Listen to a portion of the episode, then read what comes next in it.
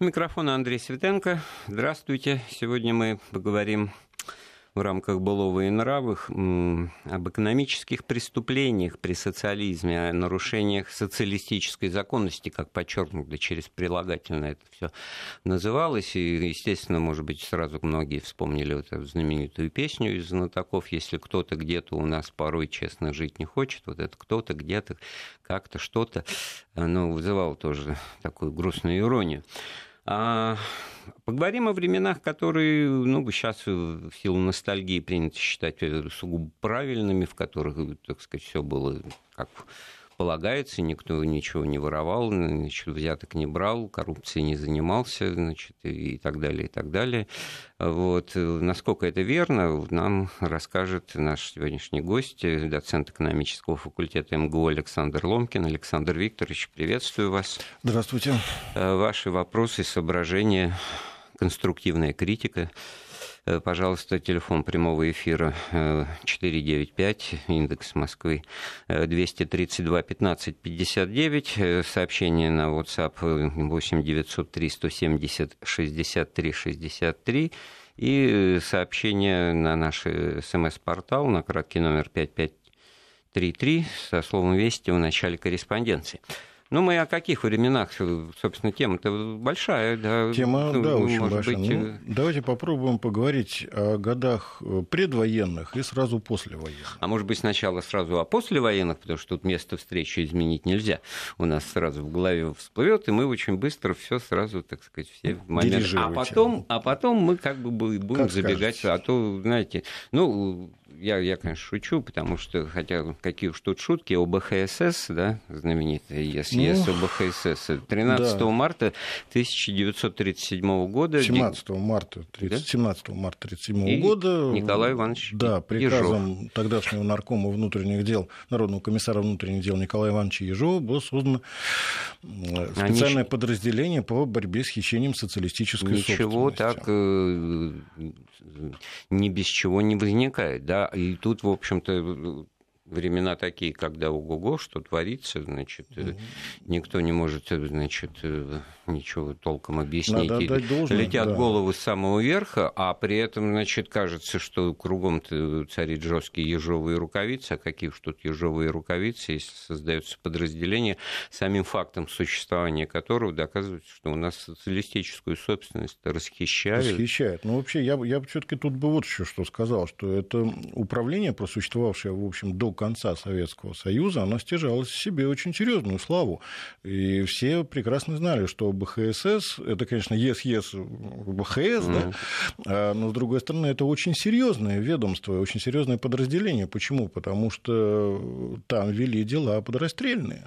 Ну, так это... давайте тогда и ту оборотную сторону медали-то обозначим, потому что такое слово э, ключевое в советском лексиконе, как «несуны», которые, да, может быть, слово... сейчас надо объяснять, что это такое. Да? Ну, наверное, молодежь не знает, а люди, а тогда сказать, вот оно и появилось. Знает, значит, не... а да. БХСС боролся с несунами. Ну, это слово, как... да, это слово появляется вот в 30-х годах, собственно, где-то накануне войны. Несунами называли в Советском Союзе людей, которые, собственно, себя мелкими расхитителями социалистической собственности это и не считали. Это были люди, которые так э, уносили с работы что-то, что там производили собственными руками. Ну, наверное, все-таки считали, может быть, как-то оправдывали себя, что, ну, знаете, да, вот конечно, тоже такая там частушка, присказка, все вокруг народное, все вокруг мое, так сказать, почему Помните, бы да, не взять помните, действительно э, замечательная короткометражка себе? была В. Давыдов и Голиаф, по-моему, называлась, где покойный Алексей Петренко играл такого несуна, который унес с завода электромотор, который он там собрал, а ему там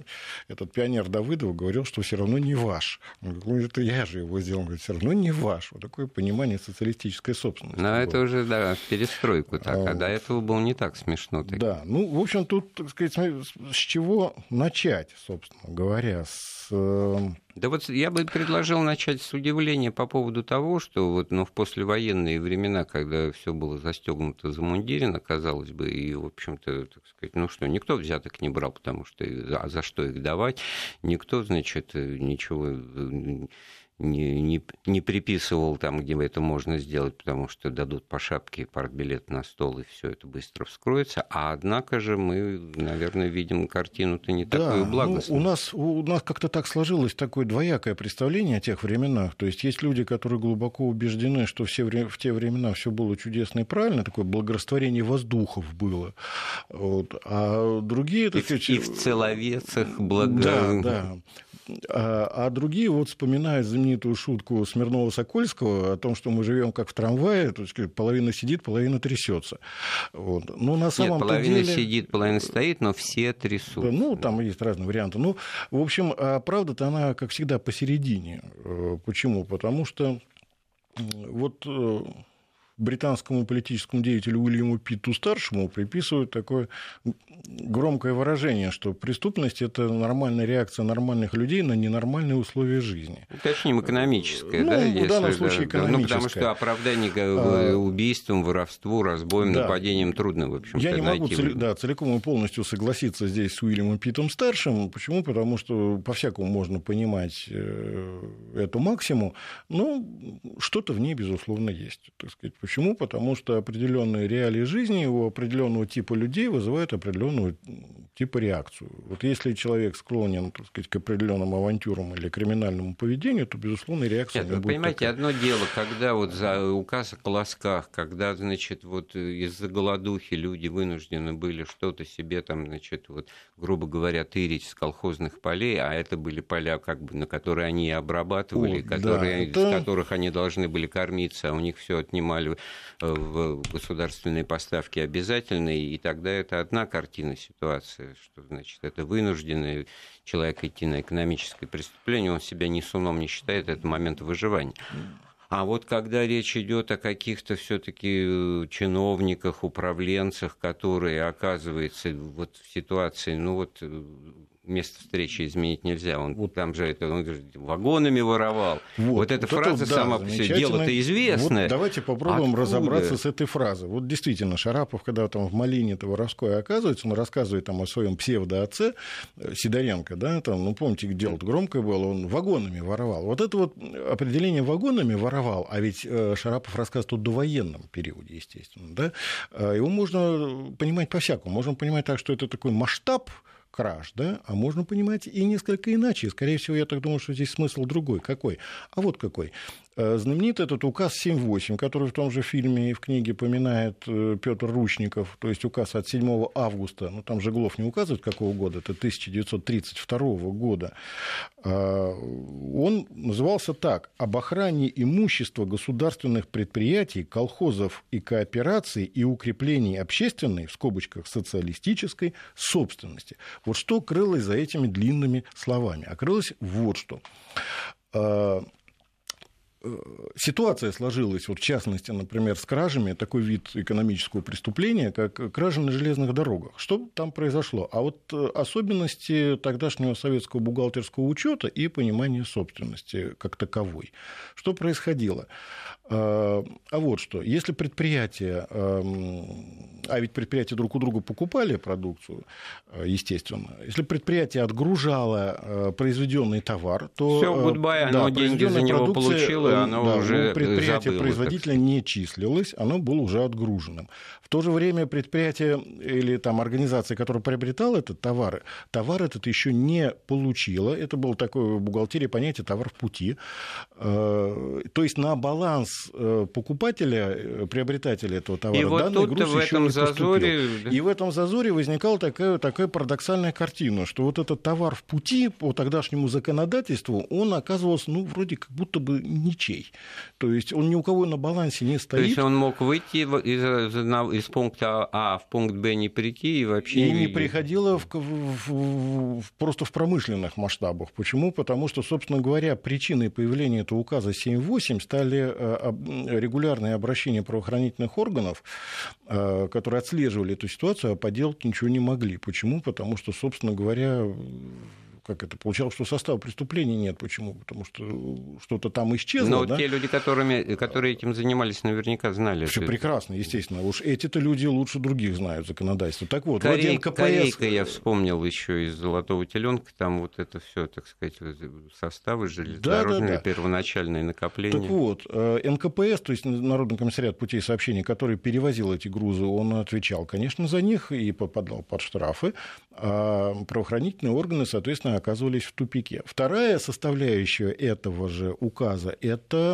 она была связана с колхозно-кооперативной собственностью, как разновидностью собственности. Почему? Потому что кража э, государственной собственности и кража колхозно-кооперативной собственности – это было не одно и то же. То есть вот есть рядом колхоз и совхоз, вот просто так предположим, да, вот совхоз – это советское хозяйство, то есть, то есть это советское предприятие, это государственная собственность. А рядом находится колхоз, это колхозно-кооперативная собственность, то есть она не государственная. То есть если ты украл у совхоза что-то, ты украл у государства. Если ты украл у колхоза, ты украл у колхоза. И это не наносит формальный ущерб государству, потому что собственность колхозно-кооперативная. А, и что тут делать? И вот появляется этот указ, который объединяет себя. Он на самом деле указ-то небольшой. Там э, три раздела, и в каждом параграфе по два-три абзаца.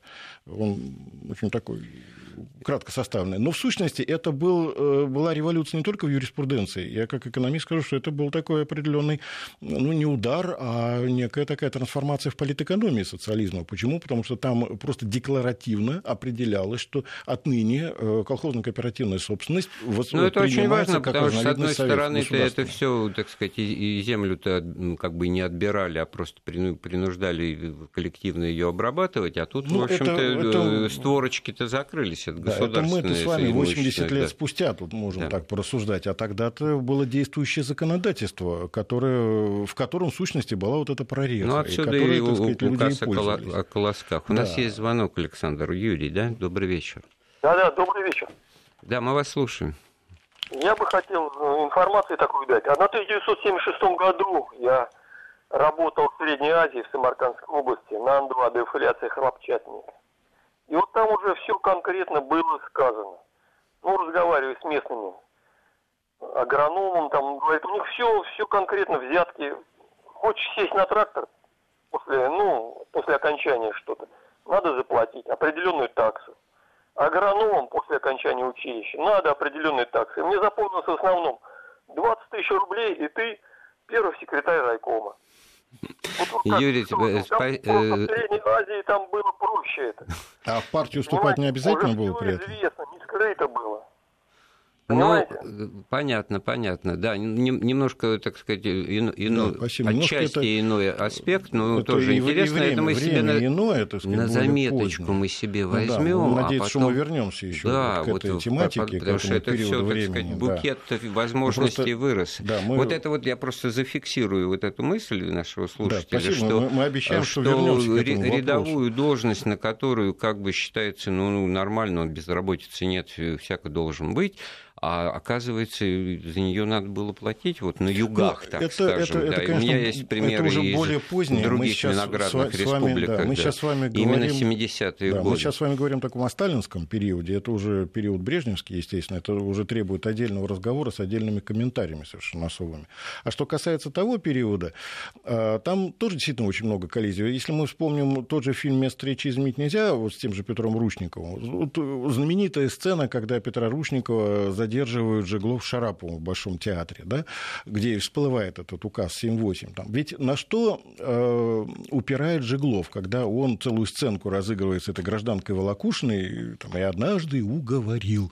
Там, да, о чем он говорит, что вот захищение этой шубки э, ну, частные... полагается от силы трешник. Конечно, да. А э, на что ссылается в данном случае Жеглов? А Жеглов в данном случае ссылается на указ от августа 40 года, когда немножко, так сказать, там подправили составили уголовный кодекс и определили наказание за хищение личной собственности. А там действительно полагалось, что э, за такую кражонку, если в первый раз, э, год, вот помните этого самого кирпича, там, косылек, косылек, да? Э, что ему Жиглов говорит? Получаешь ты за свою эту кражу там два года и летишь в родной дом белым лебедем. Почему два года? А потому что это уже рецидив. То есть э, у кирпича явно не первая А вот то, была. что это произошла а кража в Большом театре, да, это нет, место государственное, нет. да, он а, а переводит а вот это, нет, а то, о чем говорит Жиглов, что максимум трешник, это там уже, если это в группе лист, то есть это банда там и прочее, прочее, но для Волокушина это, ей это не светило.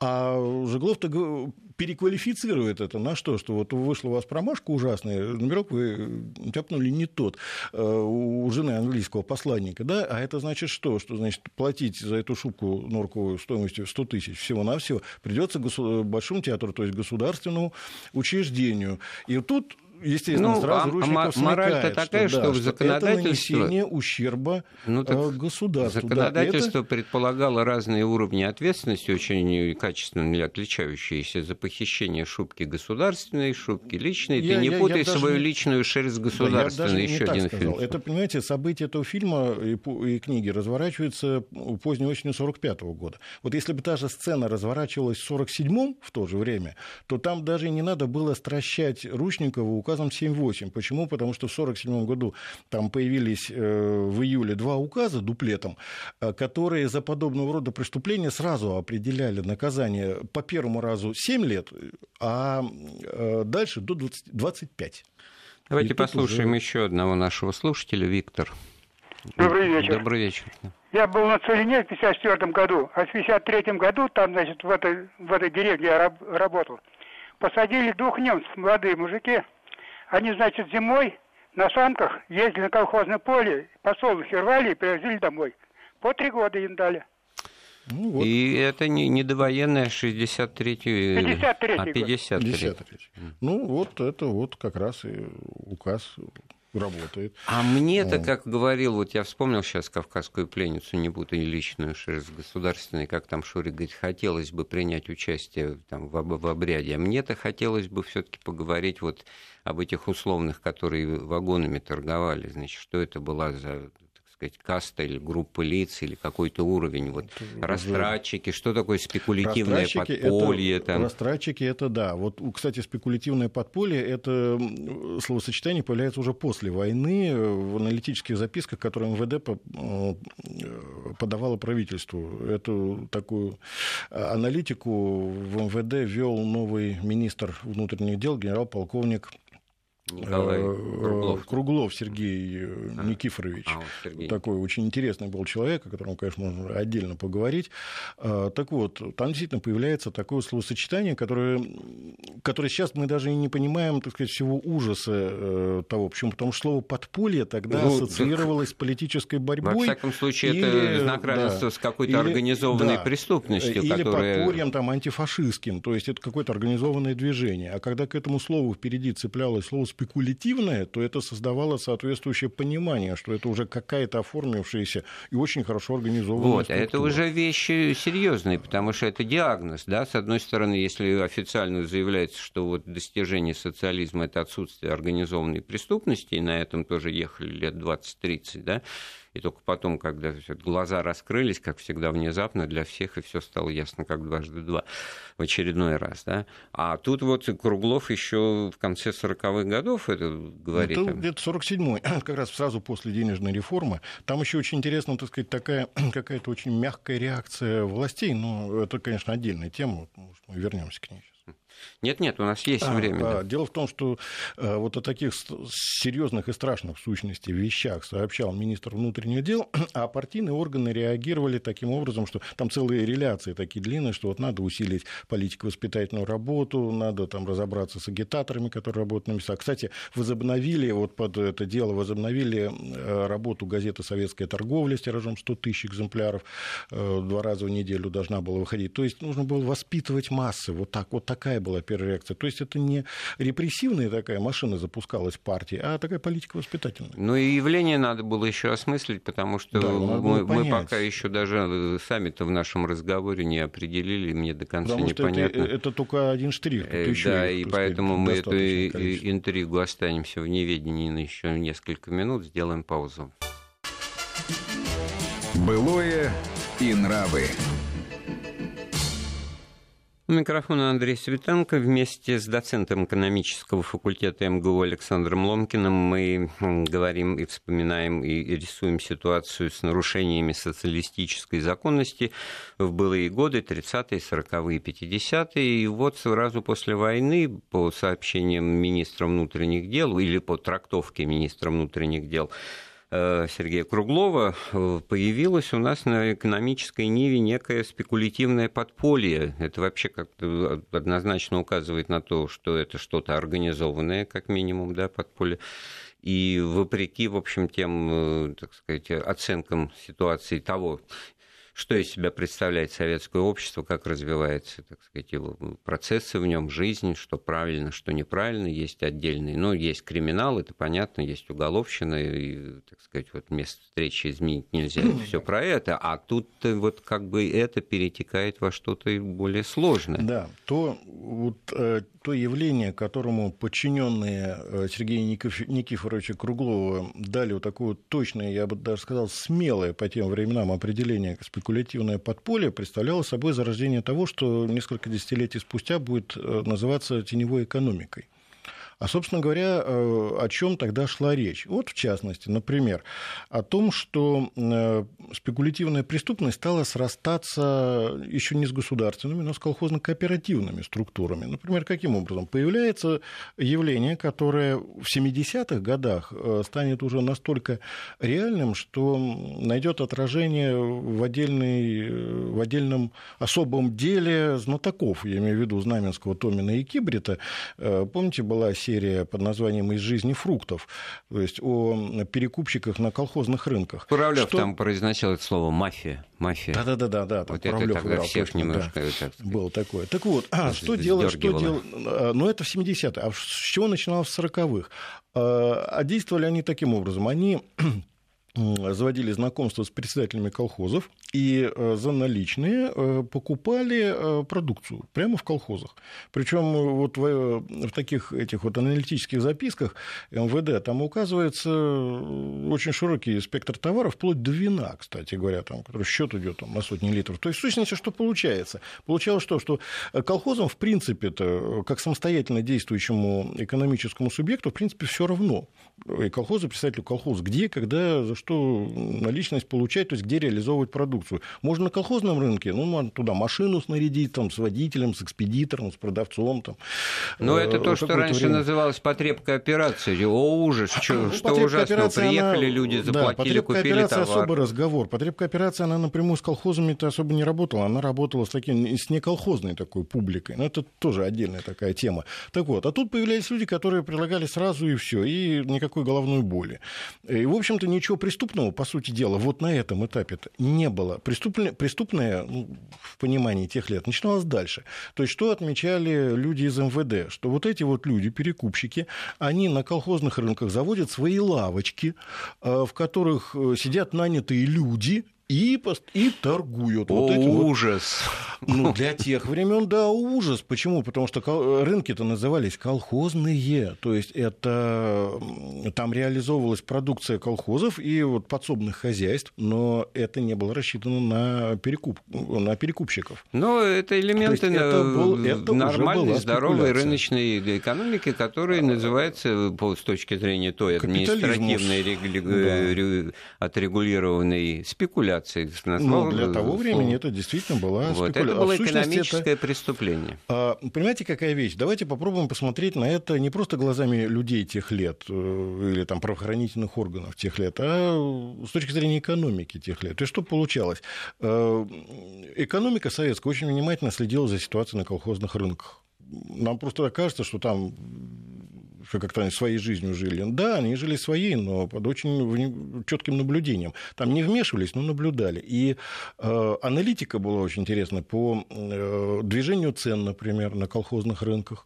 Ну, когда повысились, когда понизились, э, какие товары представлены э, и так далее. И все это, между прочим, э, собиралось в документы серьезные, которые подавались на самый-самый верх. Я вспомнил есть... еще один фильм Доронина «Тритополе на Плющихе». Она же в Москву приезжает с чемоданом, в котором значит, мясо забито, ну, свинка забита, да? да? Так вот, это, оказывается, вот ее приезд, он отслеживался, он, она же должна появиться на рынке, значит, купить место, продать, заплатить а как, налог. Конечно, да. да. Вот, она вот. же она эту свинку еще через ветеринара пропустила там, там обязательно лаборатория проверила, вот. ей, ей выдали фартук, а весы, если... место торговое. А если, о ужас, она вместо себя пошлет на рынок э, Олега Ефремова, таксиста, значит. Вот э, это уже нехорошо. То это уже преступление. Вот это уже, да, понятно. это уже неправильно.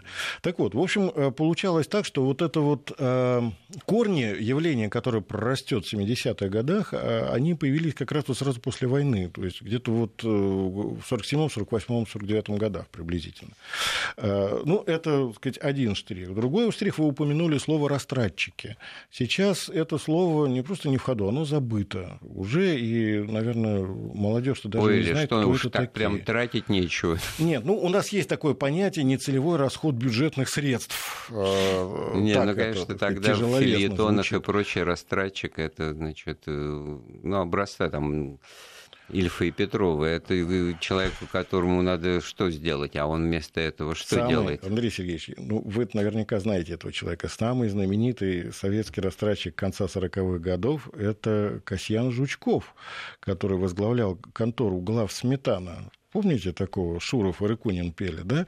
Ведь целая песня посвящена чему? В сущности, там описывается вот эта вот схема растраты, что делал Касьян Жучков, как он тратил деньги глав сметаны. Помните, там свой кабинет он украсил как дворец султана, цветной паркет, три ковра, два кожаных дивана, сам купил картину Левитана, впрочем, не из своего кармана, там, помните? Имел он дом очень теплый, хоть и деревянный, а в доме том, восемь комнат, не считая ванны, сад при доме, а в саду фонтаны, все счет все той же глав сметаны. Вот это схема растратчика такого. А сметану-то он продавал все-таки или, а, или это там, на ту... Не, а там в первом же куплете говорится, там, а контора не выполняла плана. Mm-hmm. А, то есть плану не выполнял. Ну, еще там, помните, ну, там а, автомобиль, автомобиль, да, да, ну, такой рисковый был.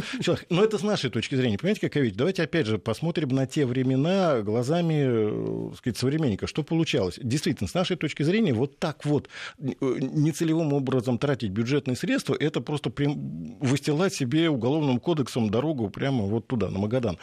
А для того-то времени, что получалось, что, с одной стороны, эти растратчики сами были ну, те еще мафиози, не, не глубокого-то ума, прямо скажем. А с другой стороны, да, а с другой стороны, те, кто им противостоял, это в первую очередь фининспекторы, они сами были невысокого, невысокой квалификации. Вы знаете, вот в воспоминаниях у будущего, ну, тогда уже э, наркома и министра финансов Арсения Григорьевича Зверева, там вот он описывает, так сказать, э, свою юность, когда его, демобилизовавшегося из армии кавалерии, кавалериста, э, как комсомольского активиста назначают вот налоговым финансовым инспектором. Он там очень подробно описывает свою жизнь. Да? Но смотрите, что получается. Ведь у него специального образования не было. Это только Арсений Григорьевич Зверев там уже потом настоял на том, чтобы его послали в Московский финансово-экономический институт. Но таких, как он, было немного, которые рвались к знаниям. Почему? Потому что власть у этих людей была очень большая, а уровень подготовки невысокий. И ну, что рвачи, получалось? рвачи, да, и получалось так, что копали, да, да. И, э, вскрыть какие-то серьезные махинации такие люди, в общем-то, действительно не могли. Они работали так вот по конкретике, да, а, хотя власть у фининспектора тогда была очень серьезная. Помните, у Маяковского гражданин фининспектор, простите за беспокойство, это какое почтение к фининспектору. Ну, это не неповские еще времена. А, но все равно, это фигура такая, в общем, серьезная. Почему? Потому что рядовой фининспектор имел право привлекать э, себе на помощь даже судебные органы, а не то, что правоохранительные. Но то это есть, вот э, практика мы уже о другой системе хозяйствования говорим, когда НЭП отменен, когда не, нет этих даже каких-то... Так а все остальное осталось. Почему? Потому что, ну, например, налогообложение. Налоги э, платили, и за уплаты налогов тоже следили фининспекторы. Причем мы сейчас даже забываем, что были, например, такое движение, как самообложение. Вот понимаете, вот возвращаясь к месту встречи, изменить нельзя, там схема-то обрисована, что они грабят магазин, берут оттуда продукты и привозят их в вагон-ресторан. Где эти продукты Я так так или немножко иначе не так. Те, что там грабят магазины, просто грабят грабят чисто поесть э, это для себя или А, так ну, сказать, для реализации. там, А или- через вагон-ресторан, там уже Жиглов о другом думает. Представляешь, сколько можно пропустить?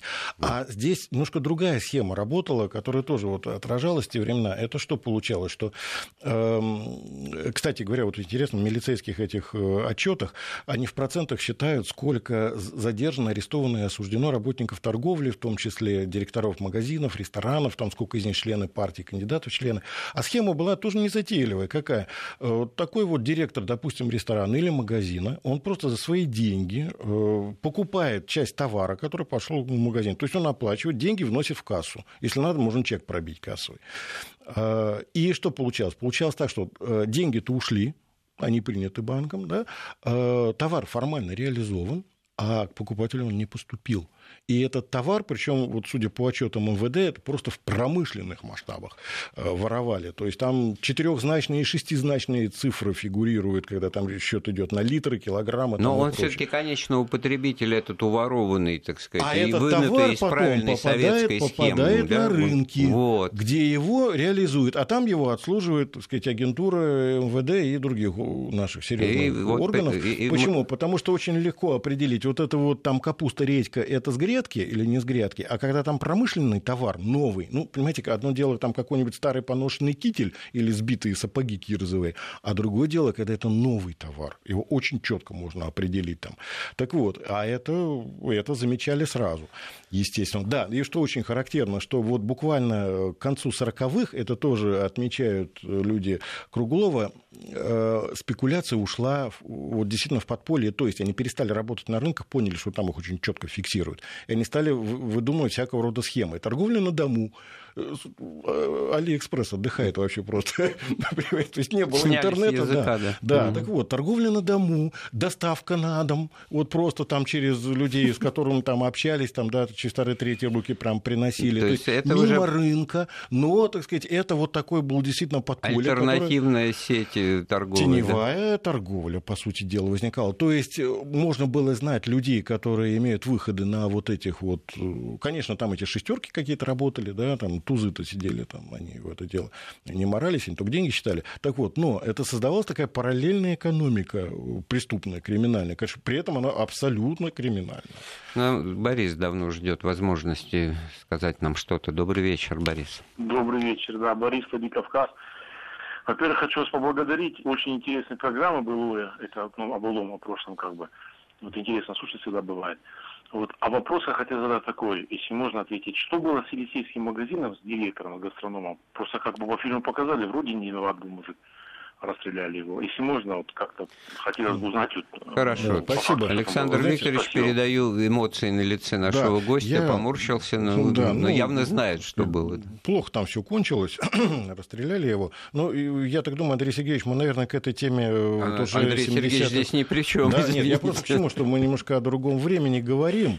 э, Не, а ну этот вопрос нас опять Борису. вызывает 70-х. Бори- Да, но если вот Борису отвечаю, что да, там кончилось все для него очень плохо, то есть, несмотря на то, что он был ветеран войны, и орденоносец, и член партии и прочее, и у него были очень высокие покровители, которые от него отвернулись, но, в общем, кончилось тем, что его расстреляли. А самое главное, что, в общем-то, как бы сейчас и кажется, что и не за что, да? Ну, в общем, я так понимаю, что его расстреляли, и многие, наверное, выдохнули с облегчением, прости господи. Почему? Потому что он с собой в небытие унес, видимо, колоссальную информацию.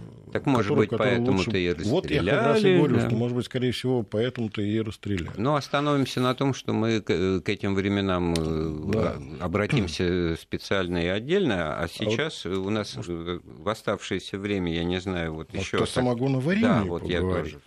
А, тоже Это тоже, хочу, так сказать, да. такой интересный вид э, экономического преступления, экономической преступности, который вообще-то берет начало не в советские времена, а еще в Первую мировую, так сказать, он в период э, сухого Ну, понятно, когда нормальные люди в норм- нормальную, выйти на не ненормальную могли. ситуацию. А да. что- вот что касается того времени, о котором мы говорим, такое послевоенное, там э, ф- фиксировалась колоссальная вспышка самогоноварения, взлет просто. И в этом причина была сугубо экономическая. Какая? Дело в том, что э, на этот период приходится резкий спад производства алкогольной продукции в Советском Союзе.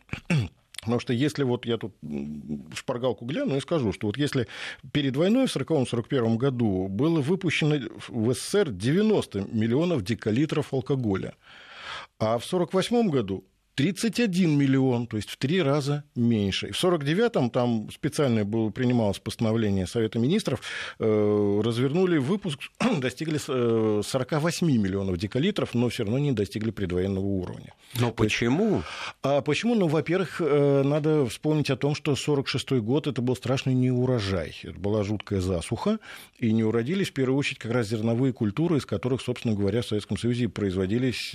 Табуретовку можно было да. бы наладить. А, и, так сказать, то те спиртоносы, которые изготавливались, они изготавливались либо для технических целей, либо для медицинских, но э, в полной ну, мере так... удовлетворить спрос населения ну, в общем, не могли. Что не возьми, ничего у вас это, нет. Да, да это во-первых. Во-вторых, угу. надо помнить о том, что те районы, которые у нас славились виноградарством, то есть это район Молдавской ССР, это Кавказ, по ним прокатилась война в прямом смысле слова. И Э, там были очень серьезные проблемы, действительно, даже во время войны с виноградарством. Почему? Потому что мы как-то раз разговаривали, что проблема даже в том, что чем подпирать виноградную лозу, нужны были металлические опоры, а их всех поснимали, потому что металл нужен был э, для страны. То есть э, это еще упадок виноградарства очень серьезный, который за один год не восстановишь эту культуру. Так вот, а народу хотелось. И вот МВД очень интересно фиксирует, что это был не просто частный такой промысел. Самое ужасное, что тоже принимал принимала промышленные масштабы. Вот, например, в деревнях на уровне колхозов, то есть э, колхозная администрация принимала решение, что нужно там сварить для чего? Для всякого рода народных гуляний, для праздников и прочее. И, что любопытно, милиция на это, в общем, так аккуратно закрывала глаза, то есть в городах штрафовали, но не более того. А вот на селе, видимо, просто фиксировали. Дело было в Пенькове. Да. Вот бабки-то все ходили вместо клуба, а это был это бар, лофт, э, крафт.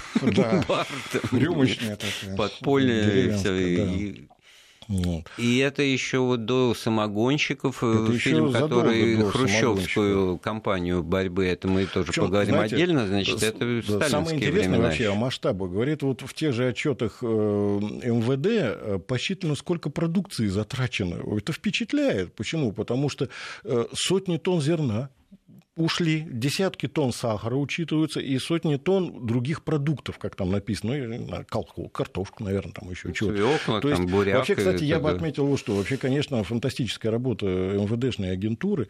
То есть, видимо, настолько широко эта сеть была, раскинута и настолько продуктивно работала, что информация, которая поступала в МВД и, и анализировалась, а, кстати, от до Круглова вот, аналитическая работа практически отсутствовала как таковая, э, вообще поражает. Почему? Потому что фигурирует, например, данные об обороте магазинов, ресторанов и прочее. Думаешь, господи, откуда это может знать МВД, сколько, какова дневная выручка какого-нибудь конкретного ресторана, потому что э, там ресторан Тресты не подчинены МВД.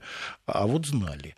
Э, то есть э, были каналы, которые Но это, предоставляли Кроме информацию. всего прочего, это очень интересно будет уточнить, что опираемся мы в нашем разговоре на данные, так сказать, Да, они рассекречены, опубликованы несколько лет назад. дел, которые вот вот да. Э, блюла вот такие вот вещи сугубо экономические вообще, в силу ну, вообще, того, сказать, что... что Министерство да. внутренних дел вот 40-х, 50-х годов это не просто Министерство полиции, это колоссальная структура, которая, в общем, напоминает по схеме э, МВД дореволюционная. То есть, если Министерство иностранных дел э, занимается обустройством интересов государства вовне, то Министерство внутренних дел занимается всеми вопросами внутри страны. Так было до революции. Вот точно так же было и в 40-е, начале 50-х годов годов, а, потому что МВД курировало огромное количество направлений, связанных и не только с правоохранительной деятельностью, там и экономические вопросы, строительство, железнодорожное строительство и так далее и тому подобное. Там масса совершенно. Вот, а в публичном пространстве, если уже критиковали вы Шурова и, и Рыкунина, вспоминали... Я не нет, я говорю, нет, я говорю не, не то, что вы их критиковали, а, если они, они критиковали, да. то все это ограничивалось там уровнем начальника ЖЭКа и вот этим словечком эпохи головотяпства, вот в оставшееся время про, про головотяпство. да, вот как со раз, взломом. Да, там. вот это головотяпство со взломом, это вот от авторов 12 стульев и Золотого теленка, там у них это фигурирует. А с этим связано очень много, о чем еще можно поговорить отдельно. Ну, например, э, в плановой системе ведь все предусматривалось. На самом деле все должно было работать нормально. И, а получалось так, что где-то на местах какой-нибудь вот такой головотяп сидит и что-то не доделает. И что получается в результате? В результате получается что? Что вот после отмены карточек э, и перехода к свободной торговле вновь приходилось на местах вводить э, нормированное распределение. Почему? Потому что ожидалось повышение спроса, а товаров в магазинах не было. Почему? А вот, например, то, что было в Казани, это зафиксировано, в, Татарии. То есть на базы в Казань товары завезли, а по области товары не развезли. Почему? А машин не предоставили. Вот и все. В Якутии вообще там было еще страшнее. Почему? Потому что там, по сути, произошли забастовки, если назвать вещи своими именами. То есть тогда это деликатно называлось не выход на работу. Потому что люди э, не смогли получить Вы хлеб. Вы так скороговоркой говорите, а меня оторвь взяла забастовки в сталинские Ну, слова такого не было. Вот был не выход на работу. Причем самое интересное, что никаких репрессивных мер не было по отношению к людям. По шапке получили как раз администраторы. Это вот при Хрущеве, там, когда были печальные события. Ну, а это значит понимание того, что причина справедлива. Да, это совершенно, совершенно серьезное понимание То того, что люди, люди ни при чем, что да, что действия людей это, это реакция на вот это вот ненормальные условия, которым создают вот эти вот головотяпы, вот, в том числе. Ну, а вот еще такая тема, не успеем мы ее, конечно, обозначим только, да, реформа денежная 47 года повлекла за собой целую, так сказать, цепочку последствий, связанную с... Связанную с финансовыми, да, с преступлением финансовых работников, то есть сотрудников Гострудсберкас, а, управления отделений Госбанка и совершенно отдельное направление, это новый виток фальшивомонетничества вот в этот период. Вот, то есть, э, закругляясь через место встречи, изменить нельзя, там приходит промокашка, кидает ему сберкнижку, значит, Шарапову. Да, а это, и, вот, кстати, а это может тоже быть там намек на то, что тоже это, там да, нечисто. Что да? это, вот это тоже надо отдельно рассказывать подробно. То есть, э, ну, в следующий раз. В следующий раз. Счета, Сейчас да. в наше время истекло. Всего доброго. До новых встреч. Былое и нравы.